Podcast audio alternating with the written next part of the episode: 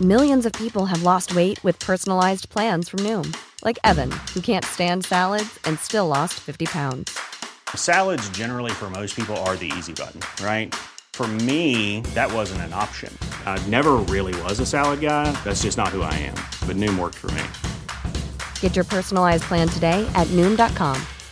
Real Noom user compensated to provide their story. In four weeks, the typical Noom user can expect to lose one to two pounds per week. Individual results may vary. Millions of people have lost weight with personalized plans from Noom. Like Evan, who can't stand salads and still lost fifty pounds. Salads generally for most people are the easy button, right? For me, that wasn't an option. I never really was a salad guy. That's just not who I am. But Noom worked for me. Get your personalized plan today at Noom dot com. Real Noom user compensated to provide their story. In four weeks, the typical Noom user can expect to lose one to two pounds per week. Individual results may vary. This is a Story Hunter Productions podcast. This episode deals with graphic content and may not be suitable for all listeners. On a sunny day in July nineteen ninety-six, off the picturesque coast of Devon, England, fisherman John Copik and his son were out on the water trawling for sea bass. But just as they were about to call it a day, their fishing net captured something else. A body. The dead man was fully clothed and was still wearing a watch, a Rolex watch, that had stopped six days earlier. After uncovering the watch's unique serial number, the Exeter police were able to determine the drowned man's identity. fifty-one-year-old Ronald Platt had somehow ended up at the bottom of the sea with a large gash on the back of his head. But was it an accidental drowning, suicide, or something more sinister? Tracing the man's last known address, the British police were led to an American man named David Davis, who claimed to be Ronald Platt's best friend. But when the police paid a second visit to Mister Davis at his home in a small Essex village, they accidentally stumbled into a bizarre and tangled web of lies. The man who had presented himself to the police as David Davis was actually living under the name of his dead friend, Ronald Platt. And to make matters even stranger, the man impersonating Ronald Platt was living with a young woman calling herself Noelle Platt. And the couple had two young daughters also registered under the surname of Platt. After arresting the mysterious couple on charges of fraud and the murder of the real Ronald Platt, there were even more surprises in store for the British police. The American man in custody in a small British jail wasn't David Davis, and he wasn't Ronald Platt.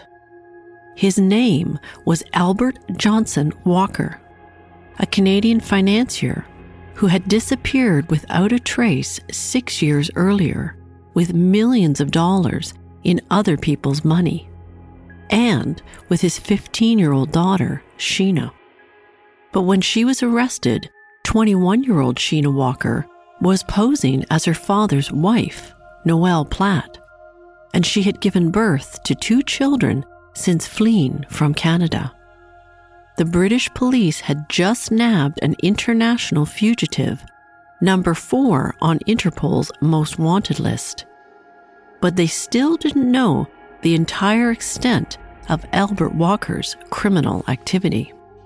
They believed the smooth-talking fraudster was living under the name of his friend Ronald Platt to hide his true identity. But when his trusting friend returned to England from living in Canada, Walker panicked. There couldn't be two Ronald Platts using the same identification, so the real one had to die. Charged with murder, Albert Walker will face a jury in Devon, England, and in what will turn out to be a most unusual and sensational trial, the prosecutor's star witness will be Walker's own daughter, Sheena. But what story will she tell? How far is she willing to go to tell the truth about her father's deception and his darkest desires. I'm Catherine Fogarty, and in this podcast, I'm telling you the true story of a sensational crime that made headlines on both sides of the Atlantic. A stranger-than-fiction saga of fraud, multiple identities, and murder. And at the heart of the crimes was a man who thought he could get away with anything. A true sociopath who was willing to use and abuse anyone for his personal gain, including his own daughter. This is Trail of Pain, The Crimes of Albert Johnson Walker, Part two. Evil criminal mastermind. A dead body had been trolled up by a local fisherman who learns he was in Devon the week of Platt's murder. Albert Johnson Walker was born on August ninth, nineteen forty-five, in Hamilton, Ontario. One of seven children, the Walker family lived on a fifty-six acre farm near Freelton, Ontario. Albert's father was a trucker who was often absent from the family home, so his mother became a strict disciplinarian who often used violence to keep her children in line. Albert was a quiet kid and an average student. By high school, he had failed twice and eventually dropped out after grade ten. By age eighteen, he was working in a men's clothing store in Hamilton, where he developed a love for fashion that would stay with him and become part of his well-crafted persona. Two years later, in nineteen sixty-six, he traveled to Europe. He wanted to see the world, but soon returned penniless. In the summer of nineteen sixty-eight, Albert met twenty-two-year-old Barbara Ann MacDonald at the University of Waterloo, where she was a student and he was working in the library restacking books. Barbie, as her family called her, was a pretty redhead who was studying business. Originally from Ayr, Ontario, Barbie was a small-town girl from a close-knit family who had never really had a boyfriend.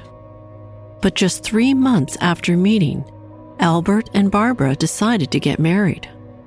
Her family was not pleased, but couldn't talk her out of it. She was smitten by the tall, handsome Walker, who had swept her off her feet with talk about international travel and his lust for the finer things in life. In nineteen seventy, two years after they were married, Albert and Barbara moved to Scotland, where Albert worked for an insurance company. But their European trip was short-lived when Barbara's father suddenly died. The couple returned to her hometown of Ayr in nineteen seventy-one, and the following year their first child, Jillian, was born. Three more children would follow: Sheena, Duncan, and Heather. Barbara cared for the children with the help of her family, while Albert continued to struggle with finding a solid career path. After numerous odd jobs, from a cattle herder to growing vegetables to sell at the local market, Albert was finally hired as a bank teller for a trust company. He and Barbara also started a side business filing other people's income tax returns. Barbara was always good with numbers, and Albert was amazed at how many friends and neighbors would trust her with their money. Eventually, Albert quit his job at the trust company and established his own freelance bookkeeping business, Walker Financial. Then, in nineteen seventy-eight, just before their tenth wedding anniversary, the Walkers purchased a turn-of-the-century five-bedroom fieldstone home on seventy-five acres of land just outside Paris, Ontario. Walker Financial began to expand rapidly after acquiring another company called Oxford Bookkeeping Systems of Woodstock in nineteen eighty. Walker looked for similar companies to purchase, and by the end of the nineteen eighties, his firm had branches in nine southwestern Ontario communities, including London, Kitchener, and Stratford. Walker was an articulate and ambitious businessman with a vision. He wanted to build a network of one-stop financial centers where clients could have their income tax done, set up a retirement account, or purchase mutual funds, government bonds, and other products. In September nineteen eighty-two, Walker formed United Canvest Corp, registered in the Cayman Islands, and in his promotional literature, he promised considerable tax savings. He eventually took in two point six million dollars, mainly from friends and associates, and made high-risk investments that all lost money. In nineteen eighty-nine, two couples who were personal friends entrusted him with a total of eight point seven million dollars, realized from the sale of their farm properties north of Toronto. The couples had met Albert Walker at the Knox United Church in Ayr, Ontario, where he served as a youth counselor, taught Sunday school, and was a highly respected church elder. The charming family man could be found sitting in the same pew every Sunday with his wife and four children. But as more friends and neighbors entrusted Albert Walker with their hard-earned savings, the local financial advisor began spending less time at church and more time away from the sleepy rural town he lived in. Walker began traveling extensively throughout the United States, the Caribbean, Britain, and Switzerland, and was not shy about spending his clients' money on fine restaurants, clothing, and antiques. And while he tried to keep up the appearance of a happily married man, Walker began having extramarital affairs, including with the wife of the assistant minister at his church. People in the congregation started talking, and it wasn't long before the whole town knew what Albert Walker was up to.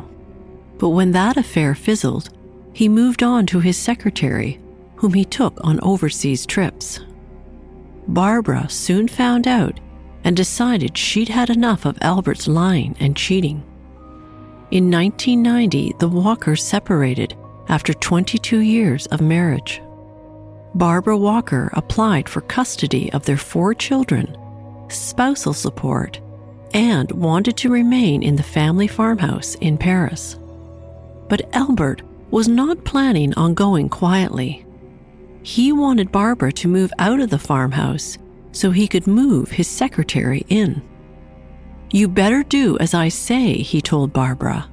"If you mess with me, I'll blow you away." Suddenly, the War of the Walkers had taken a violent turn, and Barbara took Albert's threats seriously. Within a day, she dropped off all his belongings at his girlfriend's. Albert had been unceremoniously ejected from the marital home, but he had no plans to leave the children behind. So one day, while Barbara was at work, Albert picked up the children and took them to a home he had rented in nearby Brantford, Ontario. He then convinced the kids to write personal notes as to why they wanted to live with him instead of their mother. He then presented the handwritten notes to a judge during a custody hearing. fifteen-year-old Sheena Walker listed three reasons for preferring her father over her mother. She would enjoy more freedom, more affection, and fewer disagreements. "I don't feel that the relationship between my mother and I contains enough love and affection for us to be together on a daily basis," she wrote. "However, my father shows me a lot of affection on a regular basis, and we are very close." She was Daddy's girl, as Albert Walker affectionately called her. On August thirty-first, nineteen ninety, a judge awarded Albert Walker interim custody of his two eldest daughters, eighteen-year-old Jillian and fifteen-year-old Sheena, but left the two younger children, eleven-year-old Duncan and eight-year-old Heather, with his wife, and ordered him to pay three hundred dollars per month in support. Albert Walker was not accustomed to losing. and his anger towards his ex-wife erupted into a physical altercation when he tried to force his way into their former home. This time, Barbara called the police, and Albert Walker was arrested and charged with forcible entry. His fingerprints were taken, and he was booked to appear in court. But Albert Walker had no intentions of showing up for any court date. He had much different plans. One month later, Walker charged over twelve thousand dollars on his American Express card for two first-class tickets on British Airways. Then, on December fifth, nineteen ninety, he and his daughter Sheena took a flight to London, England.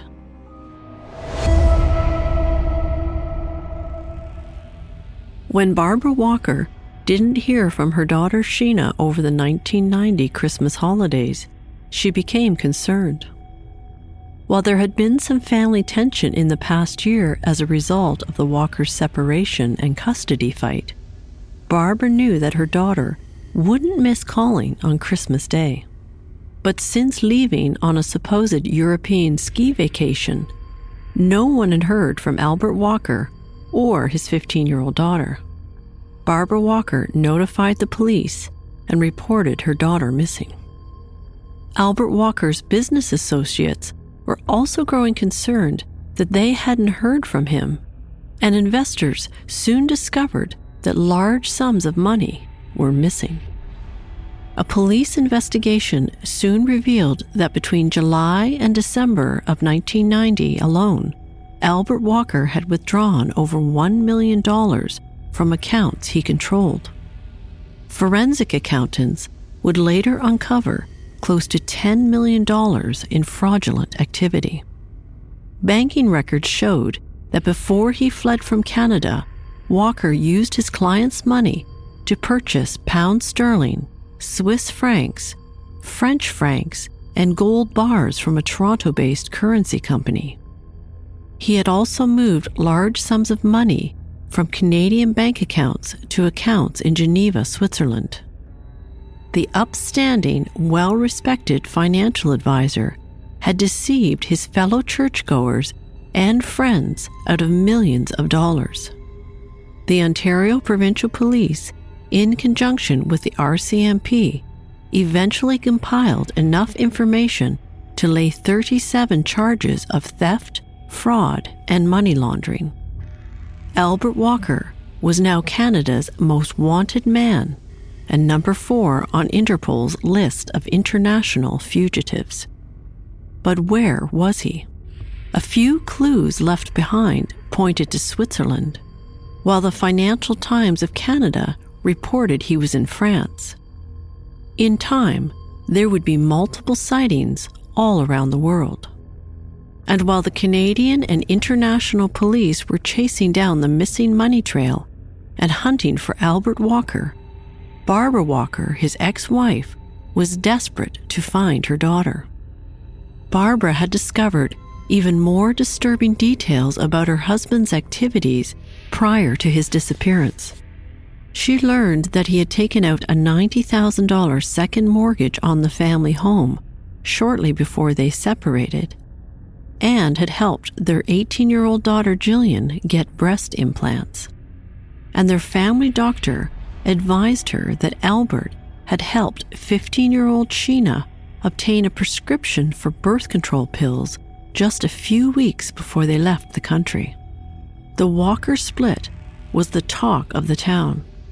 Nothing like this had ever happened in Paris, Ontario, and most of the community felt sorry for Barbara Walker. Many of them had been bilked out of money, but she was missing a child. Friends and churchgoers helped raise funds so Barbara could hire a private detective to search for Sheena. But the trail had already gone cold.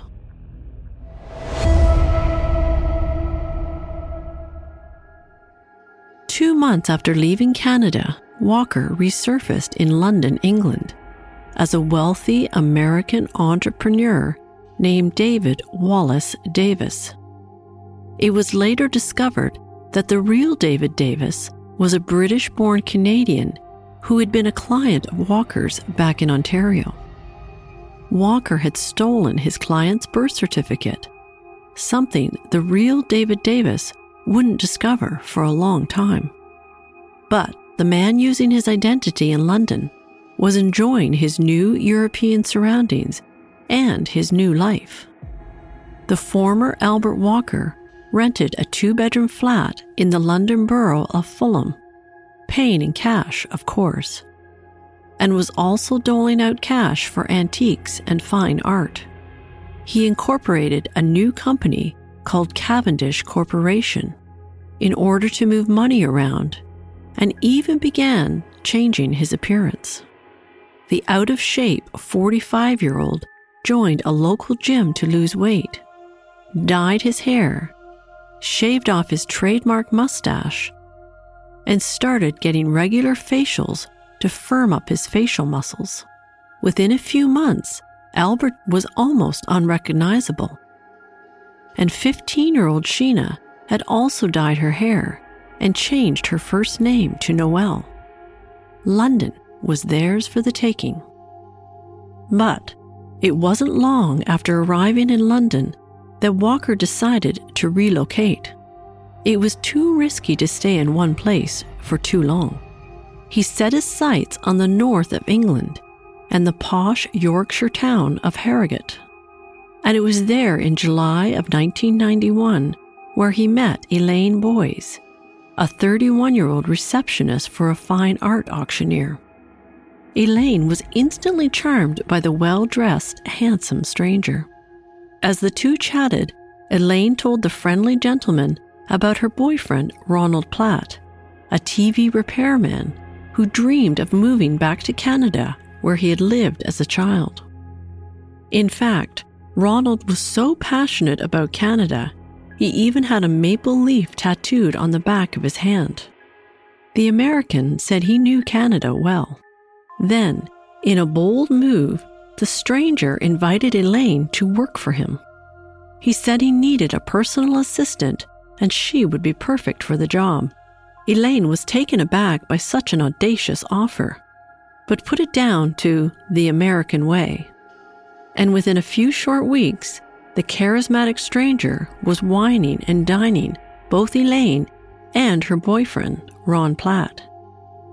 The man loved to brag about all the money he had and the people he knew. Walker, posing as David Davis, offered the couple positions in his new company, Cavendish Corporation. They accepted, and soon Elaine was jetting off to Switzerland, Italy, and France to open bank accounts and exchange Swiss francs into British pounds. In time, eight accounts were set up, including one in her boyfriend's name. When Elaine asked about the need for multiple bank accounts in various countries, her new boss explained that he had just been through a nasty divorce and he was hiding assets from his ex-wife. Odd, thought Elaine, but she didn't inquire any further. It just wasn't in her nature to pry. David Davis was very generous to his two new employees, taking them out for expensive dinners, helping them to buy a new flat, and he even helped Ron set up his own T V repair business. Then, in nineteen ninety-two, he gave Ronald and Elaine two one-way airline tickets to Calgary, Alberta, as a Christmas present. He knew it was Ron's dream to move back to Canada, where he had lived as a child. Ron Platt was thrilled with the gift, but Elaine had mixed feelings. She wasn't sure that she wanted to move to Canada, but if she loved Ron, she knew she would have to go with him. There was only one catch to Mister Davis's kind offer. They had to leave England before the end of February. He didn't explain why. And one other small detail. He needed Ron Platt to leave behind his birth certificate and driver's license for business reasons. Platt was grateful to Mister Davis and trusted him, so he did as he was asked. But as the police later discovered, as soon as Ronald Platt got on a plane to Canada. Albert Walker, aka David Davis, assumed Ronald Platt's identity. But just five months later, Elaine Boyes returned to England. Her Canadian adventure hadn't worked out, and she had left Ron in Calgary and returned to Harrogate. Now she was back living in the same town as her former boss, who had stolen her boyfriend's identity. That certainly wasn't going to work out too well for the new Ronald Platt. Albert Walker and his daughter had set up a beautiful home in Harrogate, a spa resort town in North Yorkshire, three hundred fifty kilometers north of London. Albert had joined the local tennis club, and Sheena, going by the name of Noelle Platt, was taking French lessons. But now, with Elaine Boyes back, they had to find a new town in order to keep their identity theft under wraps.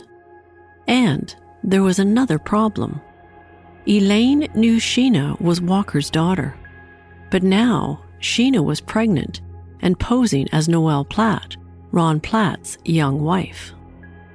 Without word to anyone, Walker and Sheena quickly packed up and moved hundreds of kilometers away to a small village called Woodham Walter in Essex County, one hour's drive south of London.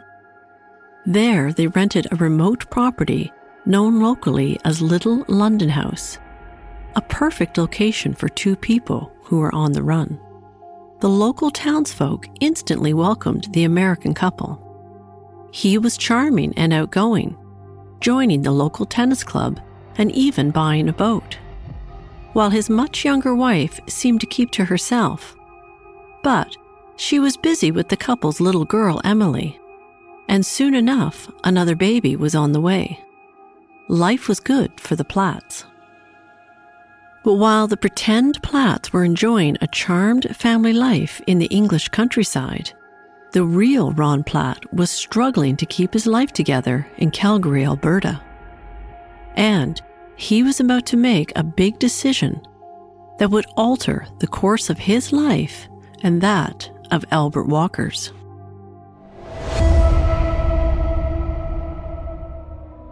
In May of nineteen ninety-five, three years after landing in Calgary, Alberta, on a cold February day, Ronald Platt returned to England. Elaine had left him two years earlier. He'd lost his job, and he hated the Calgary winters. Albert Walker had kept in contact with the real Ronald Platt and spoke to Elaine occasionally. He needed to keep tabs on them. But when Ronald Platt returned to England, Albert Walker had a big problem. His identity theft was about to be uncovered. And if the real Ronald Platt went to the police, Walker's true identity and all of his crimes would be revealed. His new idyllic life in England with his lovely young wife and two small children would be over, and he'd be shipped back to Canada to face multiple fraud charges and certain prison time. Albert Walker, the self-professed international man of money, could not let a T V repairman destroy all that he had created through years of lies and deception. Why couldn't Ronald Platt just have stayed in Canada? Everything would have worked out. But now that he was back, Albert Walker knew something drastic had to be done. The real Ronald Platt had to die. So on a beautiful July weekend, Albert Walker invited Ronald Platt to Devon to go sailing on his yacht, the Lady Jane, named after his three-year-old daughter, Emily Jane. Two friends would set sail on that perfect day off the southwest coast of England, but only one of them would survive the trip.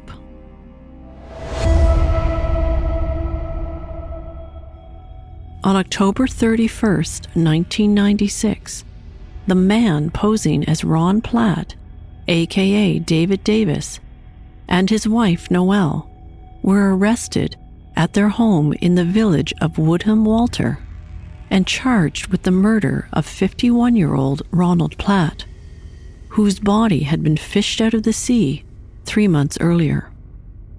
Searching the mysterious couple's home, the police found thousands of dollars in various foreign currencies, dozens of gold bars, banking documentation from other countries, and identification in the name of Ronald Platt, David Davis, and other names.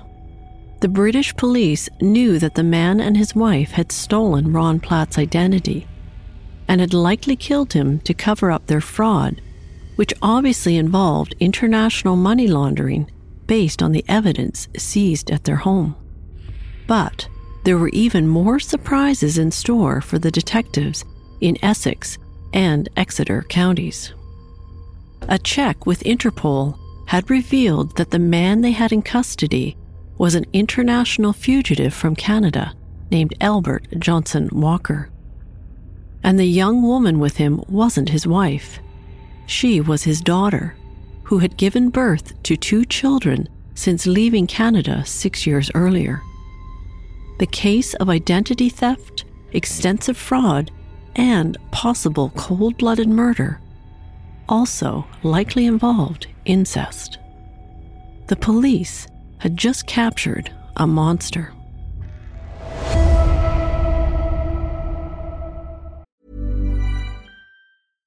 How would you like to look five years younger? In a clinical study, people that had volume added with Juvederm Voluma X C in the cheeks perceived themselves as looking five years younger at six months after treatment. Look younger, feel like you. Add volume for lift and contour in the cheeks with Juvederm Voluma X C. Reverse signs of aging by adding volume to smooth laugh lines with Juvederm Volbella X C. For important safety information and to find a licensed specialist, visit Juvederm dot com. That's J U V E D E R M dot com. Not for people with severe allergic reactions, allergies to lidocaine, or the proteins used in Juvederm. Common side effects include injection site redness, swelling, pain, tenderness, firmness, lumps, bumps, bruising, discoloration, or itching. There's a risk of unintentional injection into a blood vessel, which can cause vision abnormalities, blindness, stroke, temporary scabs, or scarring. Talk to a licensed specialist to find out if it's right for you.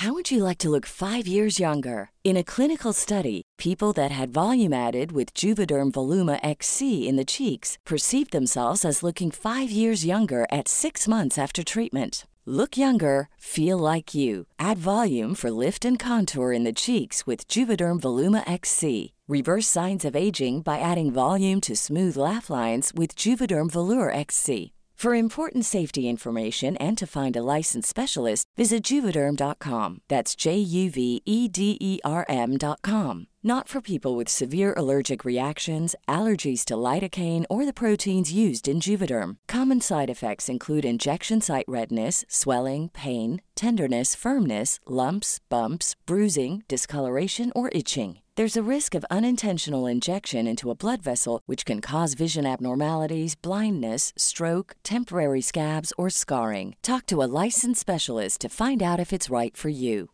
Hi, I'm Daniel, founder of Pretty Litter. Cats and cat owners deserve better than any old-fashioned litter. That's why I teamed up with scientists and veterinarians to create Pretty Litter. Its innovative crystal formula has superior odor control and weighs up to eighty percent less than clay litter.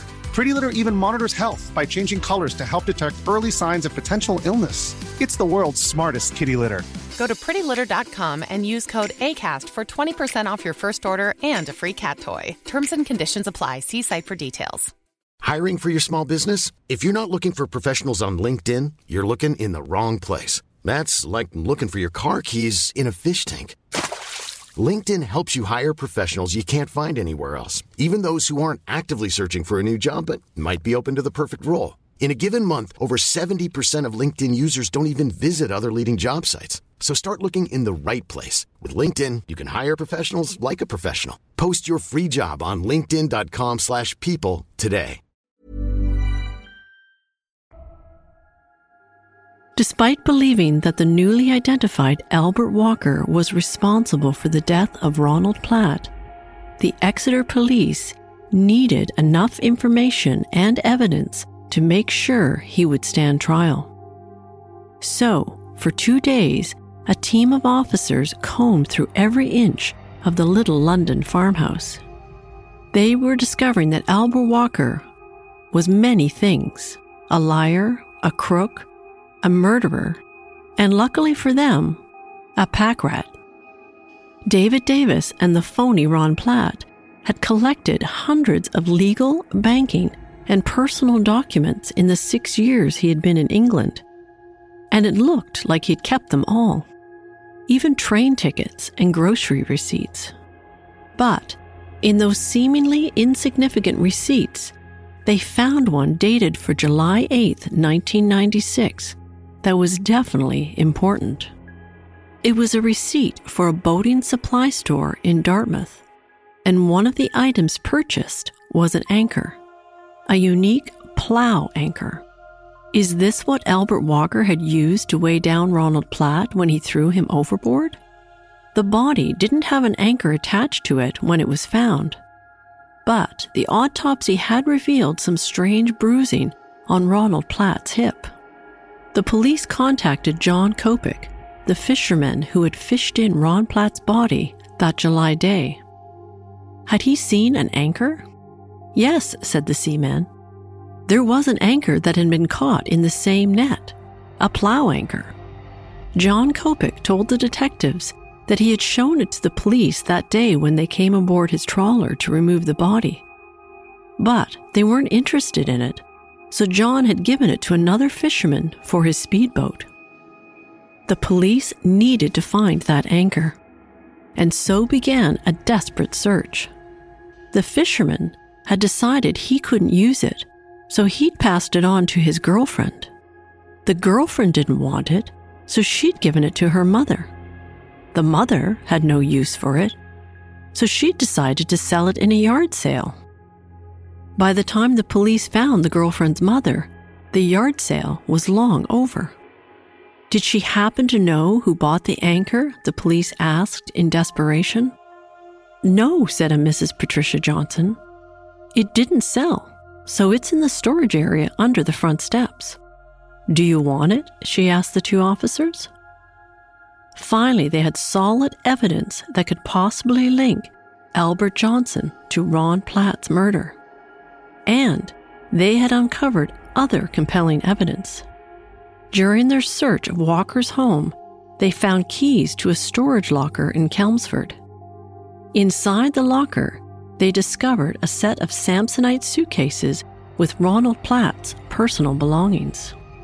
They also found an Alpelco G X L global positioning system, a navigational system used by sailors. If they could download the information stored on the device, they could determine where Albert Walker's boat was in and around the twentieth of July. On November fourth, nineteen ninety-six, Albert Walker was formally charged with the murder of Ronald Platt. His new home, while he waited for his trial, was Bristol Prison, one of the country's worst, and a far cry from the five-star accommodation he was used to when he booked into hotels across Europe using other people's money. Sheena had been released, and the police determined that she knew nothing about Ron Platt's murder. She too had been another victim of her father's, a victimization that had resulted in the birth of two children.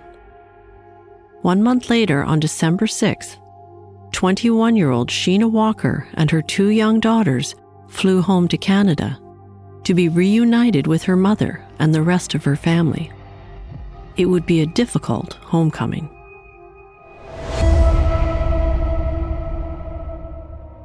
On a sunny day in late June nineteen ninety-eight, almost two years since Ronald Platt's body had been found in a fishing net off the coast of Devon, the murder trial of Canadian Albert Johnson Walker began in the historic town courthouse. The now gray-haired defendant was led into the courtroom. Prison life had aged the fifty-two-year-old. A jury of eight women and four men had been selected in fifteen minutes, and the prosecution's case was simple and straightforward. The Crown's theory was that on July twentieth, nineteen ninety-six, Albert Walker took Ronald Platt out on his boat with the sole intention of killing him. Walker struck Platt in the back of the head, rendering him unconscious, and then tossed him overboard with a ten-pound plow anchor attached to his belt. But Walker had made three key mistakes. He had left the Rolex watch on Platt's wrist. He had kept the receipt for the anchor he had purchased. And he had unknowingly registered the time and date of his nautical movements on the boat's G P S navigational system. The police had established Platt's identity, as well as the date and time of his death, through the Rolex watch after his body was found on July twenty-eighth, along with an anchor by a commercial fisherman trawling off the southwest coast of England. Investigators found the anchor purchased by Walker, and a second examination of Platt's body discovered physical evidence suggesting that it had been fastened to Platt's waist, causing the unique bruising on his hip. And an examination of the G P S navigational system that Walker kept aboard his boat placed him within four nautical miles of where Platt's body was found. The police had also found microscopic pieces of blood, scalp, and hair belonging to Ron Platt on the Lady Jane, Albert Walker's boat. Walker had cleaned the boat meticulously, but hadn't eliminated all the evidence. What was the motive? asked prosecutor Charles Barton. He told the jurors that he would demonstrate how Walker had befriended Platt and his longtime girlfriend Elaine Boyes in early nineteen ninety-one.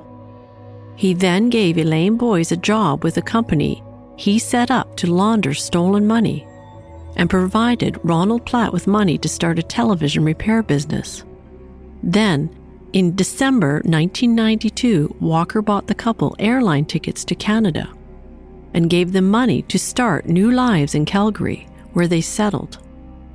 In exchange, Walker convinced Platt to give him his birth certificate and driver's license so Walker could take over Platt's identity. But the scheme began to unravel when Elaine Boyes returned home in July nineteen ninety-three, and Ronald Platt followed two years later. Wanting to be close to his friend, the man he knew as David Davis, Platt settled in Chelmsford, just a few kilometers from the village of Woodham Walter, where Walker was living as Ronald Platt. The risk of the situation was all too obvious, Barton told the jurors. The man Albert Walker threw into the sea was killed because there were two Ronald Platts, said the prosecutor, and that was going to prove to be a matter of acute embarrassment to the phony one, he added. Walker, Barton maintained, had been plotting the murder for some time. Ten days earlier, he had helped Platt move his belongings into storage, and after he killed him, he told people that Platt had moved to France. The prosecution's murder case against Albert Walker looked extremely damaging. But when the prosecutor went on to explain that Walker had been living with his daughter as husband and wife, and that Sheena had given birth to two children, several members of the jury gasped out loud. When it came time for the defense's opening remarks, Walker's lawyer, Richard Ferguson, stated that the prosecution's case against his client rested largely on circumstantial evidence.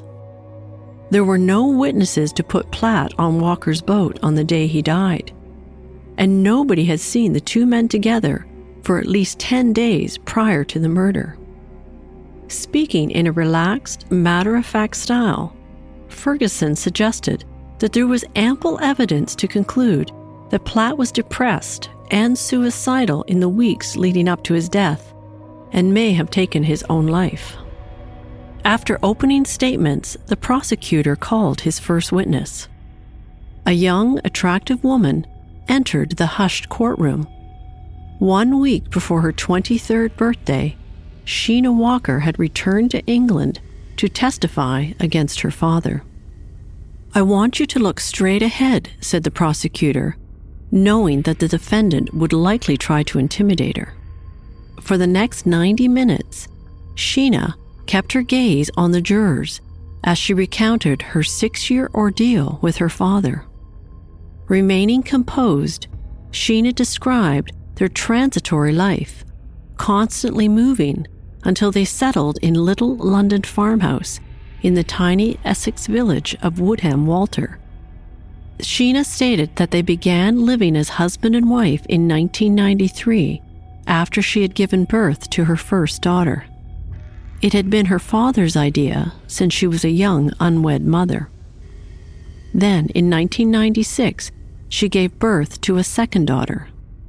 The identity of the children's father was not asked nor revealed. And while she evaded most questions related to their living arrangements, she was clear in her testimony regarding her father's attempts to get her to lie about the events surrounding July twentieth, nineteen ninety-six, when Ronald Platt was murdered. At the time, Sheena and her daughters were enjoying a vacation with her father in Devon, close to where Albert Walker had his sailboat, the Lady Jane, moored. On Saturday, July twentieth, Sheena said that her father went sailing on his boat. She assumed he was alone. She did not know Ron Platt was with him, and in fact, she hadn't seen Platt for months. Her father had told her he had moved to France to start a new business. Sheena said that on July twentieth, her father left their hotel room very early that morning and did not come back until after ten p.m. Later, she told the court that after she had returned to Canada, her father had called her from prison to try to get her to change her statement about that day. He wanted her to say that she knew Ron Platt was in Devon on that July holiday and had been on the boat with her father. But instead, she had called the police. Albert Walker no longer had a hold over his daughter. When asked about their life on the run and using fraudulent identities, Sheena admitted that she knew very little about the money her father had stolen from clients in Canada and believed they were hiding from her mother. When the defense questioned Sheena, she was asked again about that July nineteen ninety-six weekend. "Are you sure that your father didn't mention that Ron Platt was out sailing with him?" asked the defense attorney. "Absolutely not," Sheena reiterated. "Besides," she added, "Ron was not partial to water. He couldn't swim, and he didn't like boats." Sheena had stood firm, and the jury believed her. They took special note of what she had just revealed about Ron Platt. Over the next several days, more witnesses were called. Fisherman John Copik, who had found Platt's body, a pathologist who had examined the anchor and the unique bruising on Platt's hip, and many other neighbors and acquaintances that had all been lied to and misled by either David Davis or the phony Ron Platt. Albert Walker had told so many lies to so many people, it was hard to make sense of it all. But the jury was getting a clear picture of a despicable character who preyed on innocent people and lied, it seemed, simply for the pleasure of it. And now, on day five of the trial, the jury was going to hear directly from the man of many identities. And what lies was he about to tell them?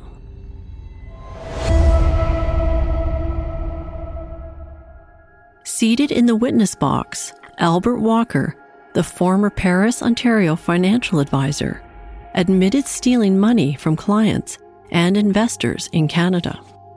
He also admitted to lying about his identity and background to everyone he met during his six years as a fugitive in England.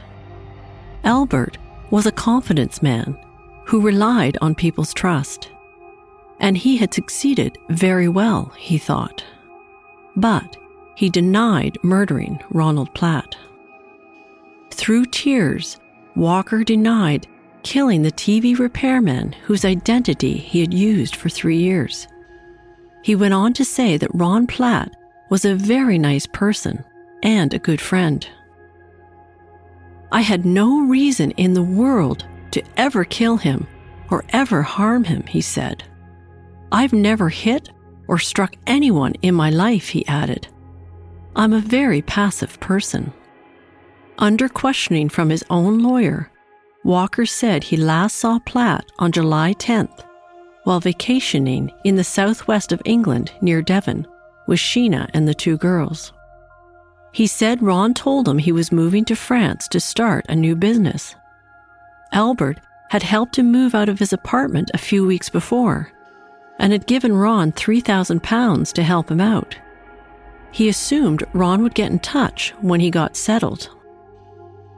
During a three-hour cross-examination, Walker carefully avoided revealing the nature of his relationship with daughter Sheena, who fled Canada with him at age fifteen and bore two daughters while they were on the run. It was the most disturbing question that hovered over the entire trial.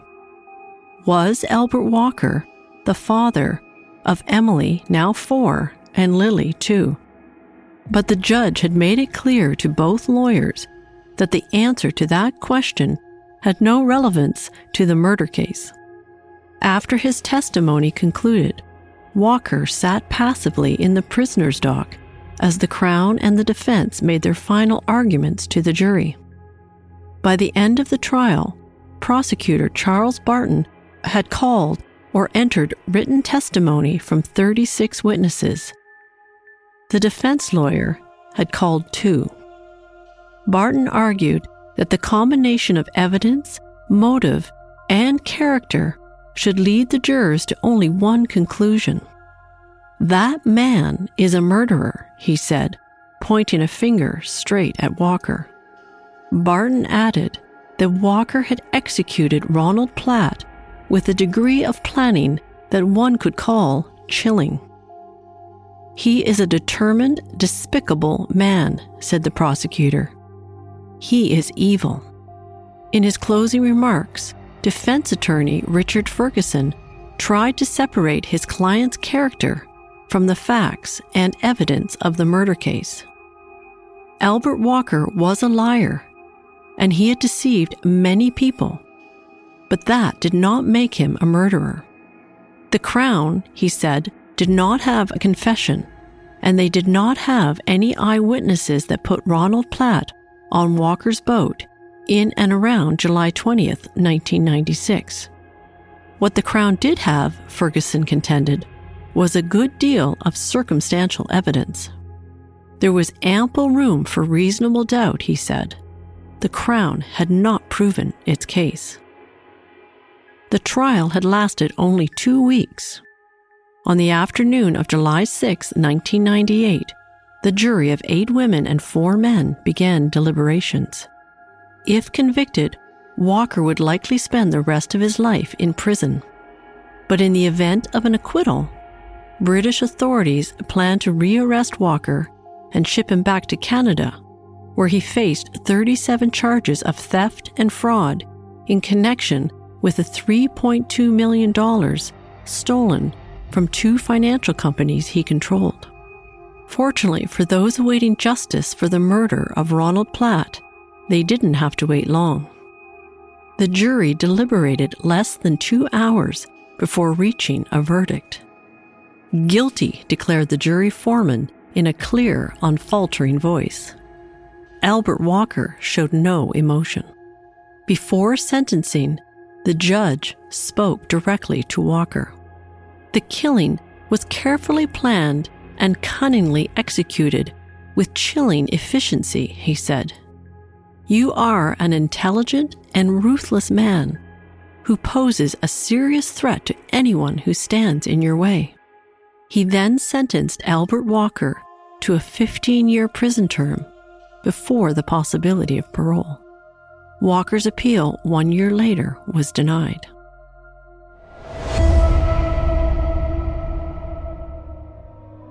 on February twenty-second, two thousand five, seven years after his conviction. The Globe and Mail newspaper reported that Albert Walker would be transferred out of England to a Canadian prison, where he faced additional charges of fraud, theft, and money laundering. Walker had stolen millions of dollars from his Canadian clients, many of whom had lost their life savings. On July twenty-third, two thousand seven, Albert Walker was sentenced in Kingston, Ontario, to four years for fraud and one year concurrent for violations of the Bankruptcy and Insolvency Act of Canada. And while many of his elderly Canadian victims were happy that he was finally paying for defrauding them, there was one person who was deeply concerned by his return to Canada. After years of silence, Sheena Walker spoke out for the first time to say she was shocked that her notorious father had been allowed to return to Canada. Albert Walker is an evil man and a con artist who manipulated me and lied to me just like everybody else, she said. The now twenty-nine-year-old mother of two daughters, eleven and nine, said she feared for her family's safety. I believe that he poses a threat and that I need to protect my family from him. But fortunately for Sheena and the rest of the Walker family, Albert Walker remains in prison. In July twenty twenty-one, the Parole Board of Canada decided against Albert Walker's bid for freedom. In making its decision, the Parole Board asked Walker to describe what led to the fraud and theft charges. Walker said his biggest risk factor at the time was insecurity and the need for love and affection from others. Asked about the toll of his financial crimes on his victims, he maintained that none had had to file for bankruptcy or face financial devastation. Walker then talked about the nineteen ninety-six murder of Ronald Platt, claiming it was self-defense. He said Platt had attacked him on the boat, and during their struggle, he had hit his head and fallen into the water. The board concluded Walker lacked remorse and didn't have a sound understanding of how his actions affected his victims. They also stated that Walker continued to have a superficial understanding of his callous, deceptive behavior and need for control. Albert Walker was denied full parole, and his request for day passes to attend church was also denied. Now seventy-five years old, Walker has been imprisoned for twenty-five years and remains in a minimum security institution to this day. Sheena Walker is now forty-seven years old. Her daughters are women in their twenties, and their paternity has never been revealed. Albert Walker's life story has been the subject of three books, including one written by his ex-wife, Barbara Walker. It has also been retold in a made-for-T V movie, a documentary, and a play.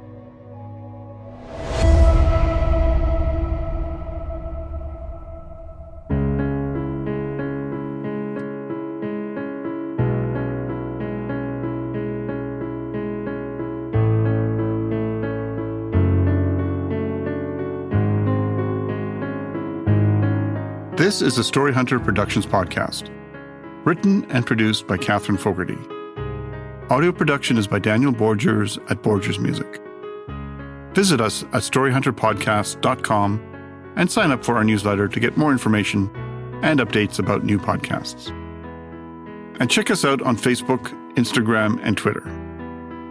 If you enjoyed this story and others, please subscribe on Apple Podcasts or your favorite podcast app, and feel free to leave us a review. We appreciate you listening.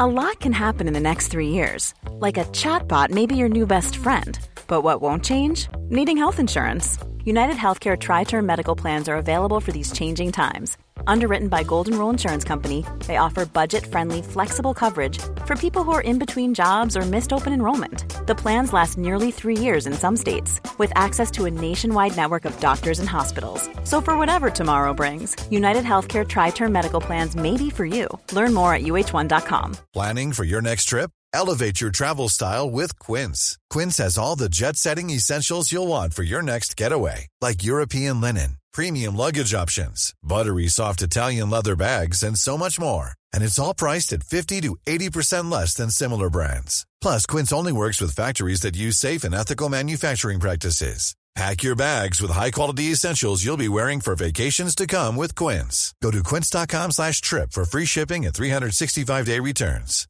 Hi, I'm Daniel, founder of Pretty Litter. Cats and cat owners deserve better than any old-fashioned litter. That's why I teamed up with scientists and veterinarians to create Pretty Litter. Its innovative crystal formula has superior odor control and weighs up to eighty percent less than clay litter. Pretty Litter even monitors health by changing colors to help detect early signs of potential illness. It's the world's smartest kitty litter. Go to pretty litter dot com and use code ACAST for twenty percent off your first order and a free cat toy. Terms and conditions apply. See site for details.